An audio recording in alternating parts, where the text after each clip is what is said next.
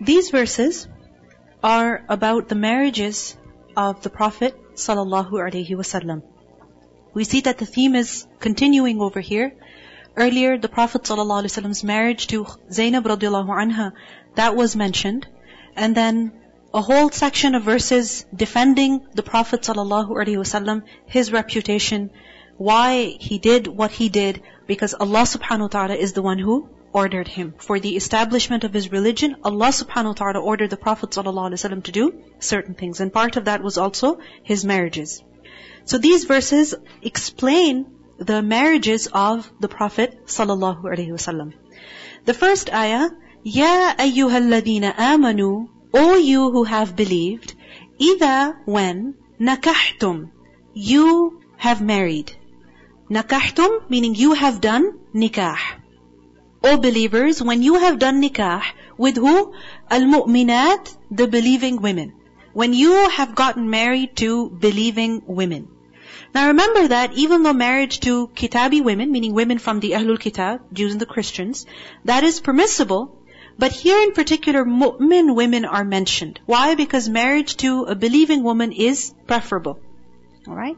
So, إِذَا نَكَحْتُمُ الْمُؤْمِنَاتِ When you do marry believing women, Summa then, meaning after the nikah, after the marriage contract, what happened? طَلَّقْتُمُوهُنَّ You divorced them. From the word talaq. What does talaq mean? Divorce. Whatever reasons behind divorce, so whatever reason that happened, because of that, you divorced them, meaning nikah happened, and then divorce happened. But this divorce, it happened when? Min qabli. Before. On that Tamassuhunna, you touched them, from the word mas. What does it mean by this? The divorce happened before any physical contact, meaning before the consummation of marriage. You understand? Divorce happened even before the marriage was consummated. And we have done the details of the consummation of marriage earlier on in Surah Al-Baqarah, Surah Al-Nisa. And this is something that might happen. So for example, a man and woman, they get married, the contract is made, you know, in the wedding hall or in the masjid, alright? And then what happened? The walima is supposed to be, let's say, three weeks later. Big fight happened. After a week, cancelled everything. There's no walima, there's no ruksati, there's no going to the husband's house, nothing. Everything's cancelled. The marriage was not consummated. Meaning the two were not living together. Alright? So the two did not even start living together. That the marriage ended. Divorce happened. So, what's the ruling then? What should be done? Allah subhanahu wa ta'ala says, فَمَا So not, lakum for you, عَلَيْهِنَّ On them, meaning you do not have to count for the women, min iddatin, any iddah that ta'tadunaha, that you count. Ta'taduna, from their same root, ain dal dal, as the word iddah. Iddah ta'taduna, same root, ain dal dal. What is iddah? Iddah literally is that which is counted. And iddah refers to the time period after divorce in which a woman is not to marry.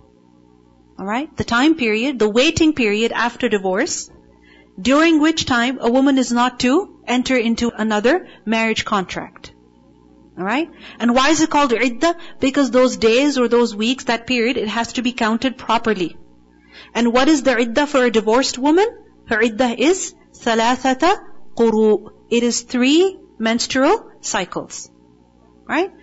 So, over here, Allah subhanahu wa ta'ala says that if the divorce happened even before the marriage was consummated, there's no iddah for the woman. You understand? There's no waiting period for the woman. Why? Because there was no consummation of marriage. Right? So if the woman wants, she can get married even the next day.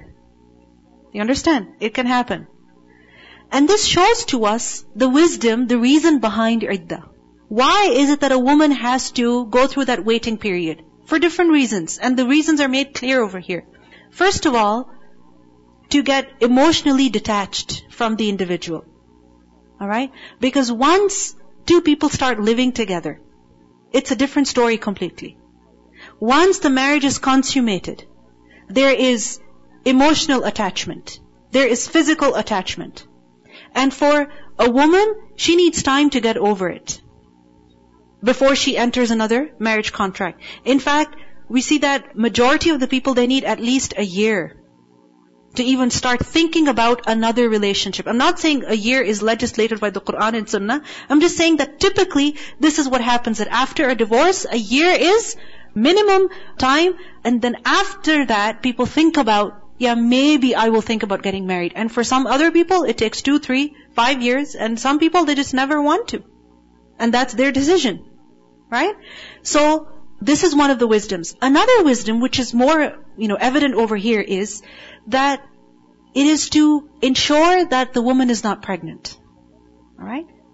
Because if she is pregnant, or she's not pregnant, that will be known within three months. And we might argue that, well, you know, she can just take a pregnancy test and be done and over with. Well, many people do take pregnancy tests, but it's not a guarantee. It's not a guarantee. Right? So three months will definitely make it clear whether she is pregnant or not.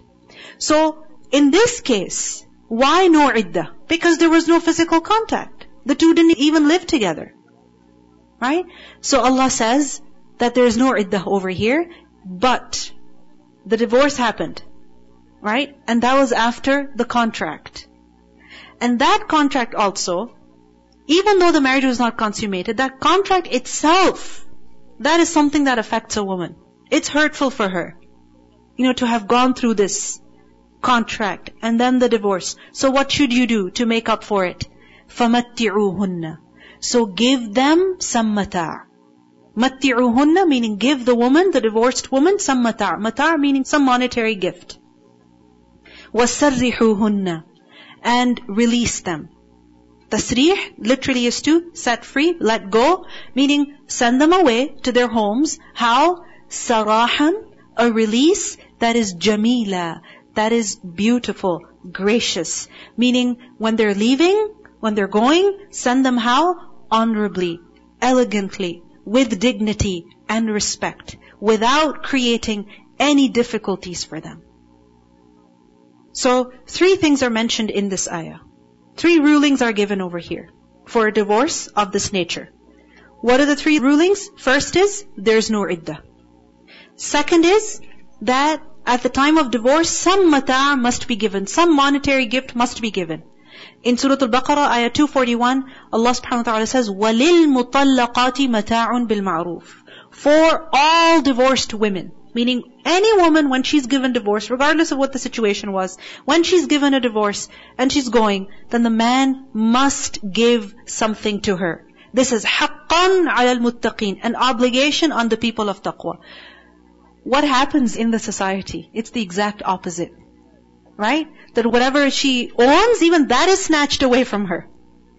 What does Allah subhanahu wa ta'ala say? Give her something.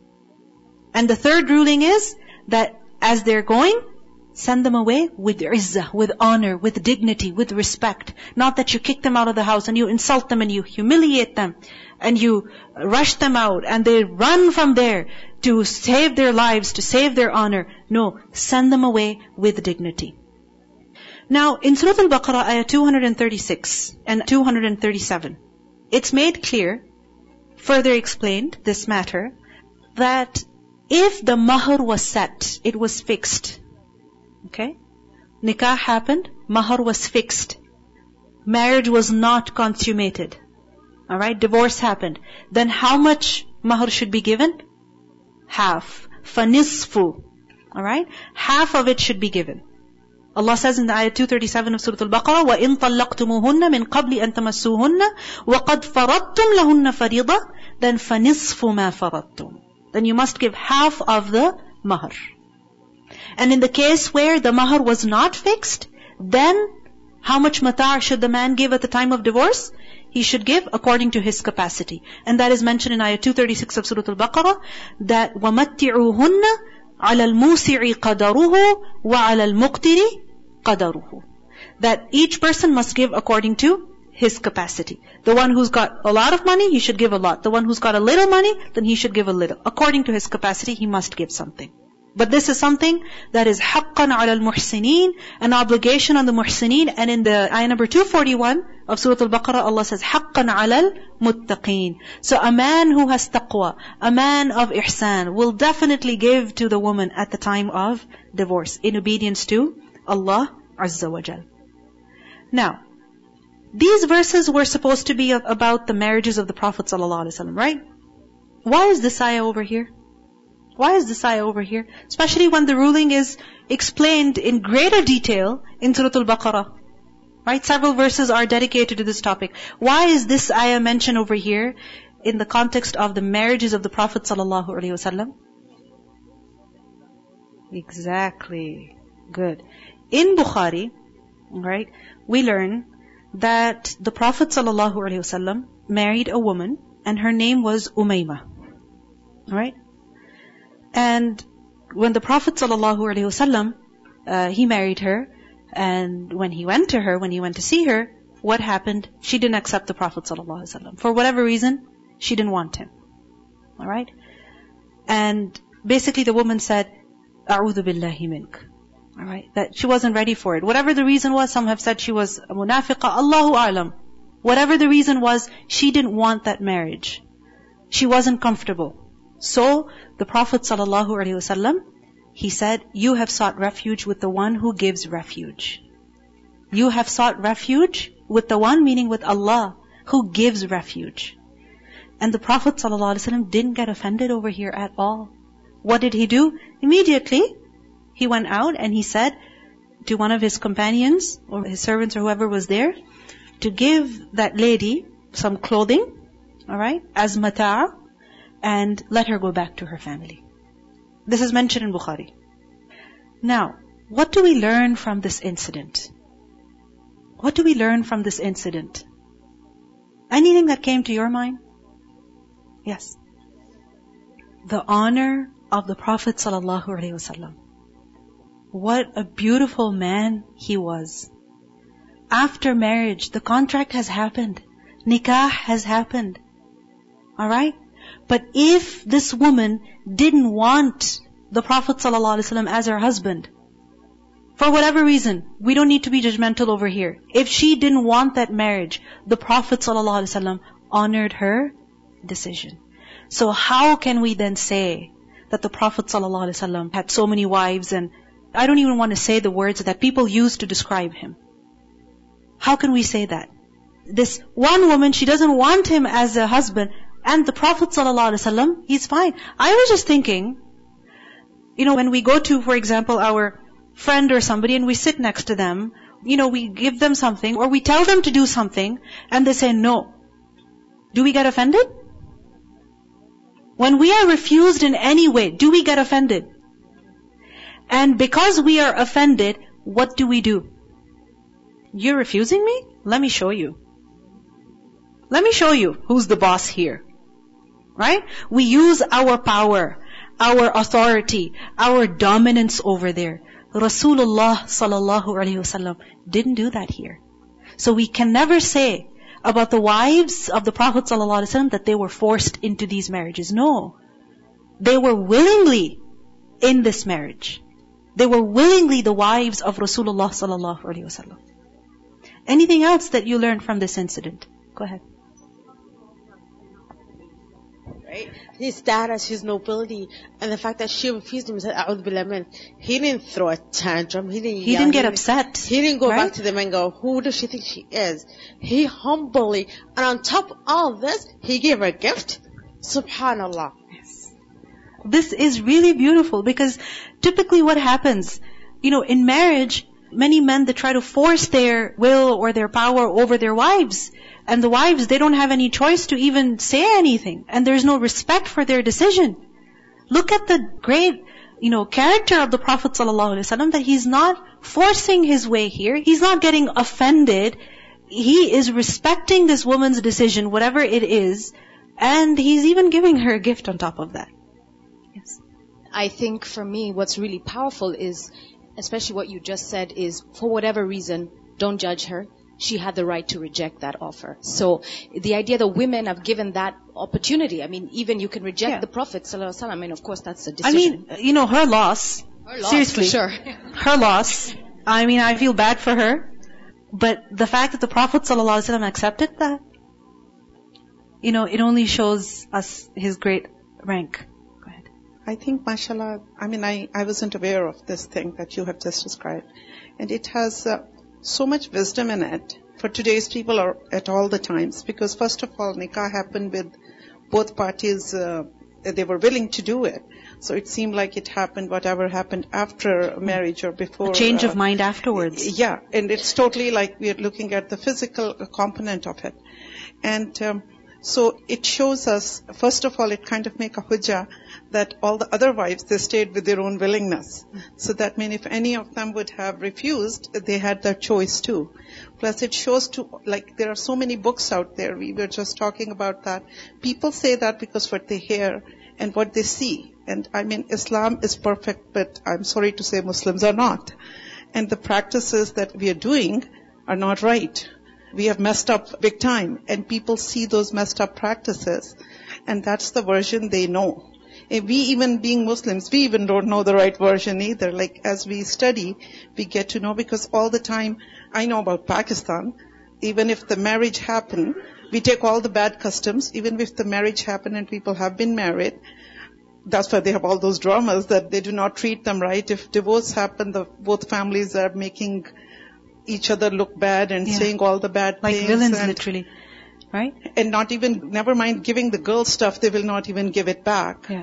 And then putting the blame so the girl will not get married again. Yeah. So, mashallah, when you look at it, that's uh, how much dignity Allah Ta'ala has given it and given the women the right. Exactly.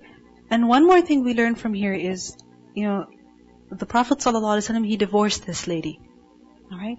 Even the Prophet ﷺ divorced a lady. Okay? We think of divorce as something very, very evil. Alright? Very, very evil. That if somebody is divorced, then both the people are extremely evil. No, it's not necessary. The Prophet ﷺ, you could say he was divorced in this respect, right? And that's fine. Because this lady didn't want the Prophet ﷺ as her husband. Her loss, but any, it's something that happens to people and we shouldn't think of people as bad just because they are divorced. You understand? Go ahead. Assalamu alaikum. I think this ayah it's clear to see that women have a right to ask for a divorce because in many cultures women you know don't get that choice and people men don't honor when their wife say no. You will say okay then I won't divorce you. Like I know in many cultures. Yeah. Ya ayyuhan nabiyyu, O Prophet sallallahu alaihi wasallam. In this ayah, the marriages of the Prophet sallallahu alaihi wasallam are described. The different marriages or the different women that he were married to, they are mentioned over here. And remember that the marriages of the Prophet sallallahu alaihi wasallam, they were unique. Alright, just as the Prophet sallallahu alaihi status is unique, the status of his wives was unique. Right? For the family of the Prophet ﷺ, there were certain rules, certain guidelines. So his marriage was also unique. Basically, the detail of his marriages are given over here. So, Ya ayyuhan nabiyyu, O Prophet sallallahu alaihi wasallam, inna, indeed we, ahlalna, we have made halal, we have made lawful, laka for you, azwajaka, your wives. Your wives are lawful for you. Which wives? Allati, those who, plural of the word allati, ataita, you gave, ujurahunna, their ujur. Ujur, plural of the word ajr, literally means compensation, but here it's referring to mahr. Mahr. What is mahr? Bridal gift. A gift that is given to a woman by the husband at the time of marriage. So, O Prophet ﷺ, indeed we have made lawful to you your wives to whom you have given their mahr. Like for example, Aisha radiallahu anha, when he married her, he gave her her mahr. Sauda radiallahu anha, Umm Salama radiallahu anha, right? The Prophet ﷺ gave them their mahr. Wama, and also that which, meaning also lawful for you is that which malakat it possessed, yaminuka it owned, yaminuka your right hand. Ma malakat yaminuk, what does it refer to? Slave. Right? Mimma, from among those who, afa Allahu. Allah has returned alayka to you. Afa'a. Afa'a is from the word fay. Faya hamza. Alright? And fay is used for booty. War booty. Alright? But remember that fay in particular is used for that wealth that falls in the hands of the Muslims without any battle. Alright? Without any battle. Ghanima is after battle. Alright? And uh, fay is without battle. So وَمَا مَلَكَتْ يَمِينُكَ مِمَّا أَفَاءَ اللَّهُ عَلَيْكَ Remember that at the time of the Prophet ﷺ, the general rule was that if, you know, one group of people defeated their enemy, alright, in some cases the enemy, the people would fall as prisoners, prisoners of war. Alright? And in the life of the Prophet ﷺ, we see, for example, after the battle of Khaybar, alright, Safiya radiallahu anha, she was from the noble women. She was a war captive. Alright? Juwayriya radiallahu anha, she was also a war captive after the expedition of Banu Mustaliq. And the Prophet ﷺ, what did he do? He set them free and he married them. But he, of course, he asked them. Okay? So for example, Juwayriya radiallahu anha, we have a very beautiful story about her.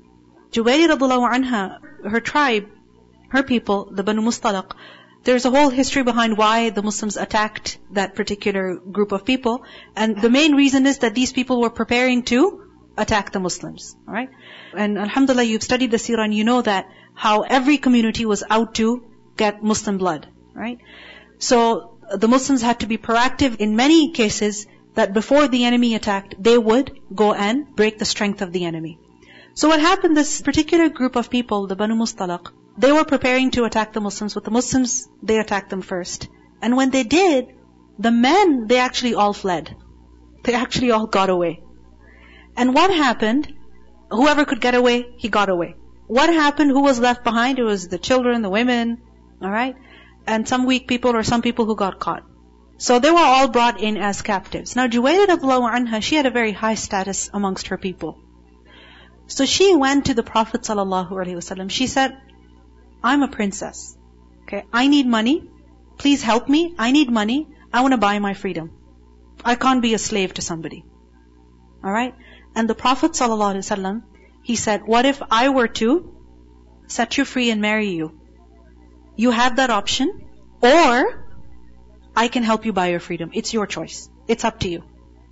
Juwayriya radiallahu anha, she chose to marry the Prophet sallallahu alaihi wasallam. Now we might wonder why did the Prophet ﷺ even make that offer? Right? You know what the benefit was? When she became the wife of the Prophet ﷺ, her entire tribe was set free. Why? Because the Muslims said, how can we have people who are the in-laws of the Prophet ﷺ as war captives? How can we do that? This is not right. These are the in-laws of the Prophet ﷺ. And then what happened? Even the booty that was brought in, it was returned. Because this entire tribe, all of a sudden, they became who? The in-laws of the Prophet ﷺ. And because of this reason, the men, when they finally, you know, had this haya, we should go and think about negotiating because our families are there. When they finally had the haya to go and do that, they came and they see what happened here everything's changed. So they actually were so amazed by the treatment of the Prophet ﷺ, by the treatment of the Muslims, they all accepted Islam, their wealth was returned to them, and they went back. And everything was back to normal for this entire tribe. But what was the difference now? They were all Muslim. And this whole change happened. Why? Because the Prophet ﷺ offered Juwayriya, if you want, you can marry me. And if you marry me, you know, of course you're free. You're not just free, you're gonna get such a high status. She chose that. Right?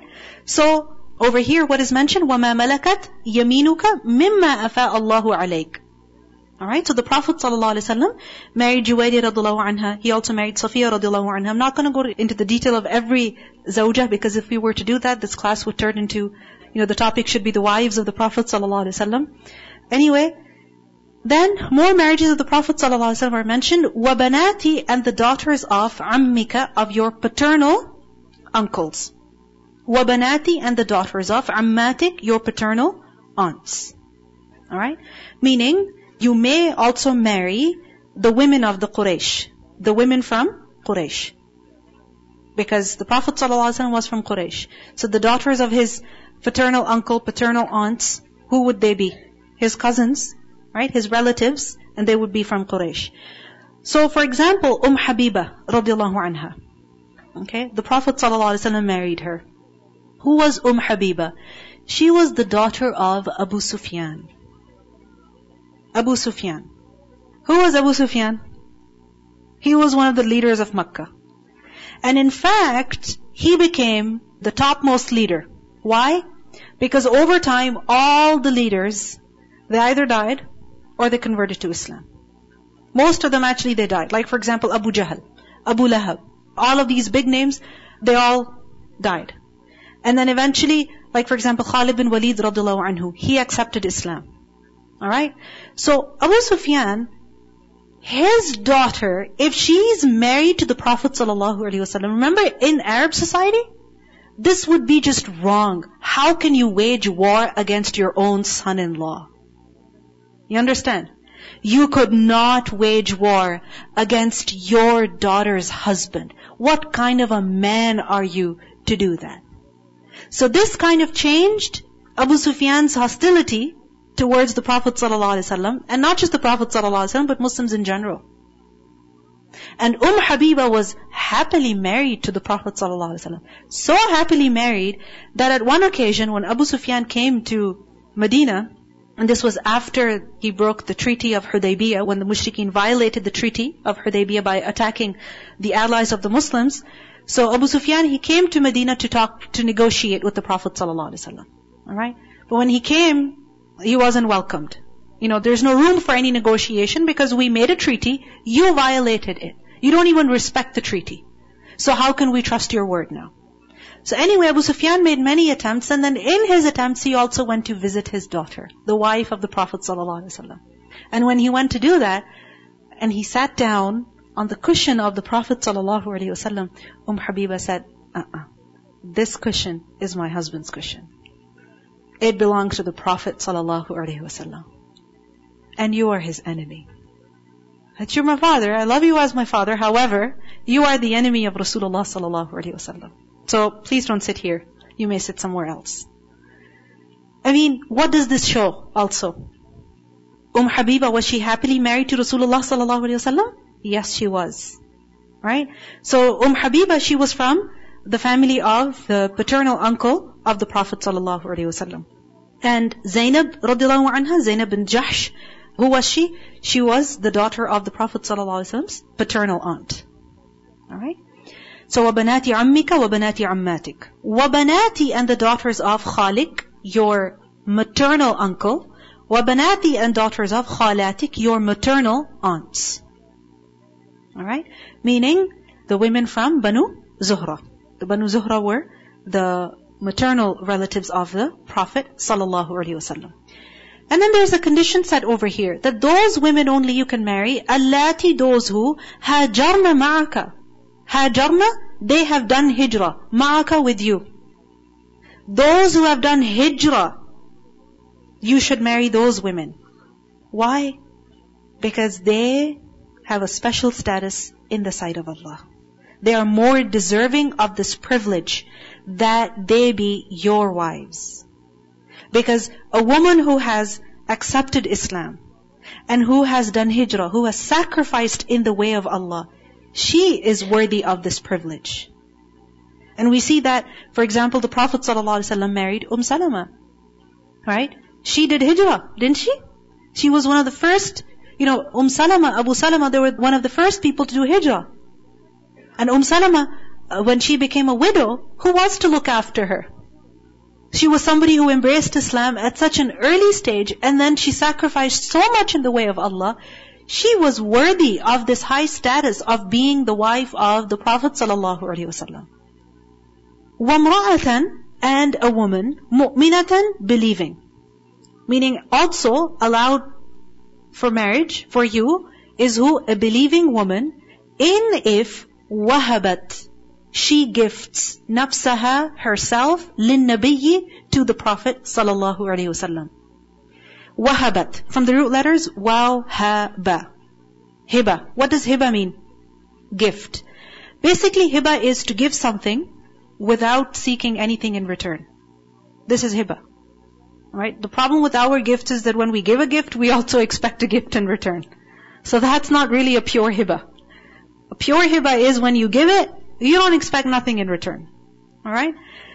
So, over here, what hiba is referring to is that if a woman were to marry the Prophet ﷺ without taking any mahar, you understand? That she herself says, I want to be married to you, and she does not take any mahar. But imagine if this was the case. How many women would say, you know, I would like to be the wife of the Prophet ﷺ. I don't want any mahar. Right? Too many women would come to the Prophet ﷺ like that. I mean, who at that time wouldn't want to have that honor, that privilege to be the wife of the Prophet ﷺ? So a condition is set. In if arad nabiyyu, if the Prophet wanted, and that yastankihaha, he should do nikah to her. Alright? So there's two things over here. She does hiba. She says, I don't want any mahar. And the Prophet ﷺ also agrees that yes, okay, he accepts it. Alright? So for example, we learned that there's a narration in Bukhari, as well as Musnad Ahmad, that a woman came to the Prophet ﷺ and she said, O Messenger of Allah, I offer myself to you for marriage. I want to marry you. And I won't take any mahar in return. You don't need to worry about anything. And the Prophet ﷺ, he didn't say anything. Okay? Meaning he didn't say yes, he didn't say no. Alright? Until somebody else, you know, the conversation was changed, something else was done. But the Prophet ﷺ didn't accept this. Alright? So, in arad al-nabiyyu an yastankihaha. It is said, there is a narration that Maymuna radiallahu anha, she got married to the Prophet ﷺ this way, meaning she didn't want any mahar, but still the Prophet ﷺ gave her something. Okay? So in arad al-nabiyyu an yastankihaha.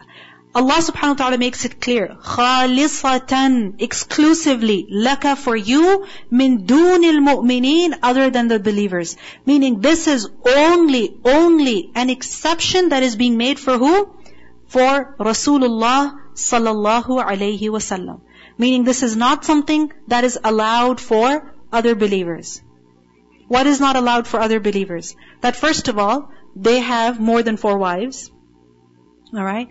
And secondly, that they marry a woman in this way of hiba. That a woman goes to a man and she says, you know what, I give myself as hiba to you. In other words, you don't need to give me any mahar. And the man says, I accept and the marriage takes place. No, no. This doesn't work for anybody else. Okay? If this is only an exception for who?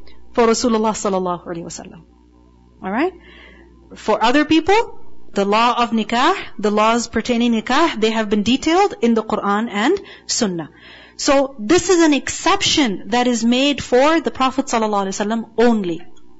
Allah says, قَدْ Certainly, alimna, we know, ma that which faradna, we have obligated alayhim on them. On who? On the believers. Allah knows, and you know, what has been obligated on the believers concerning nikah. Meaning the laws of nikah, they are clear. Fi azwajihim concerning their wives. Alright? And also remember that the Prophet ﷺ, many exceptions were made for him concerning marriage. So for example, one was that he wasn't obligated to spend on his wives. As we learned earlier in Surah Al-Ahzab. Alright? Why? We had this whole discussion about, you know, the Prophet ﷺ's responsibility was different. Right? He was to convey His primary responsibility was not to look after his family.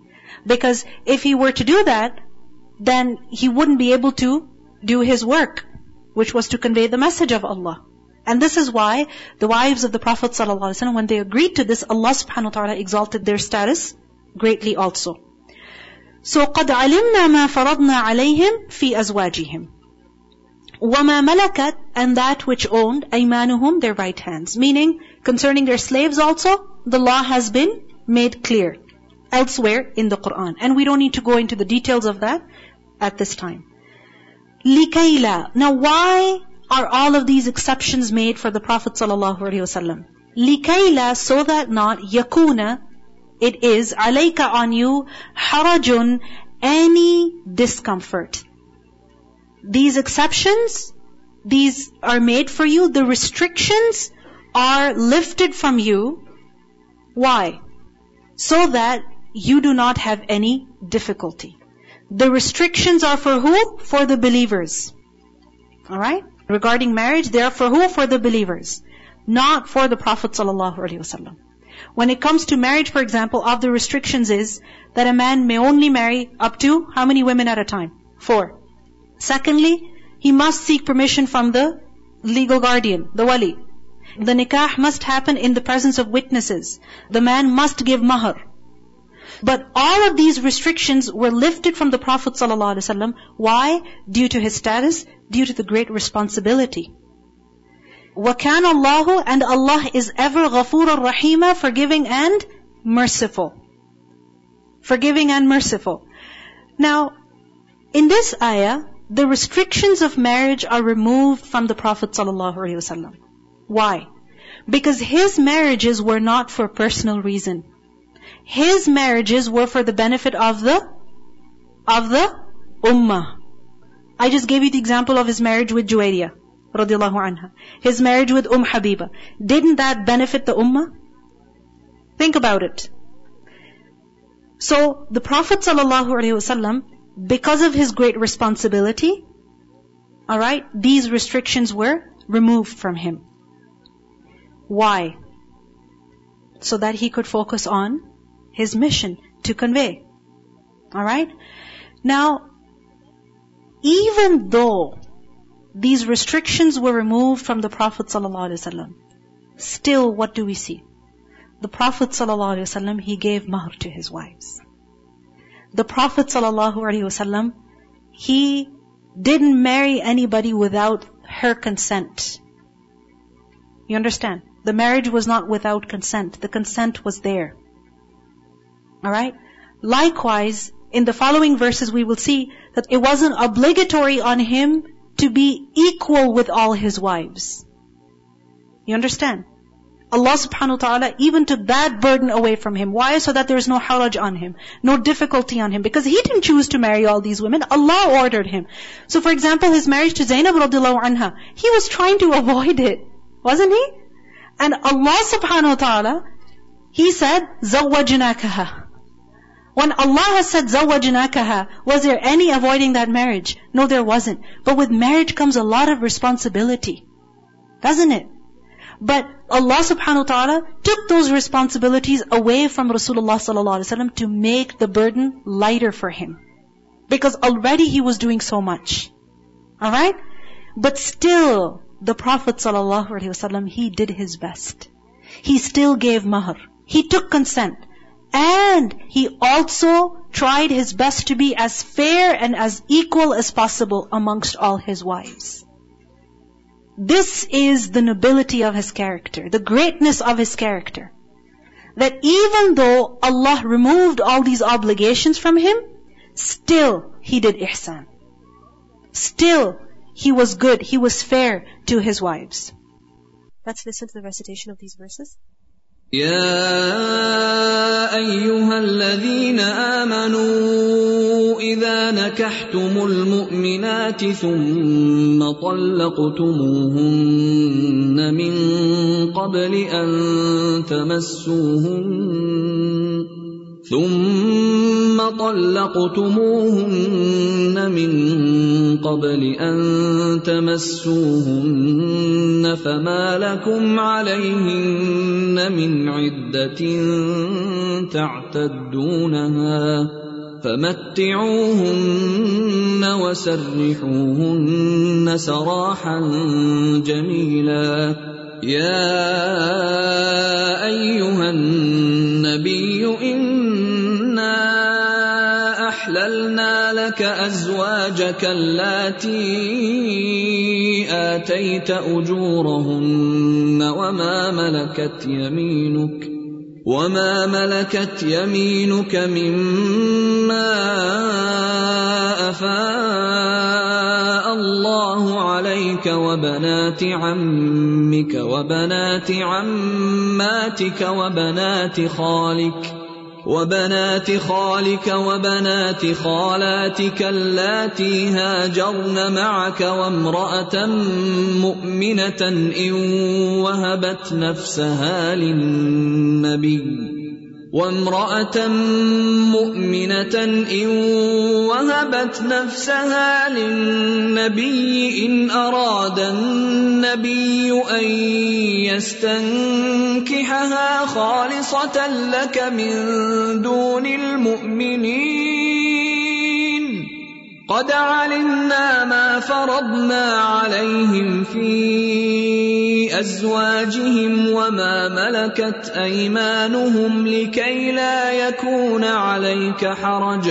وكان الله غفورا رحيما.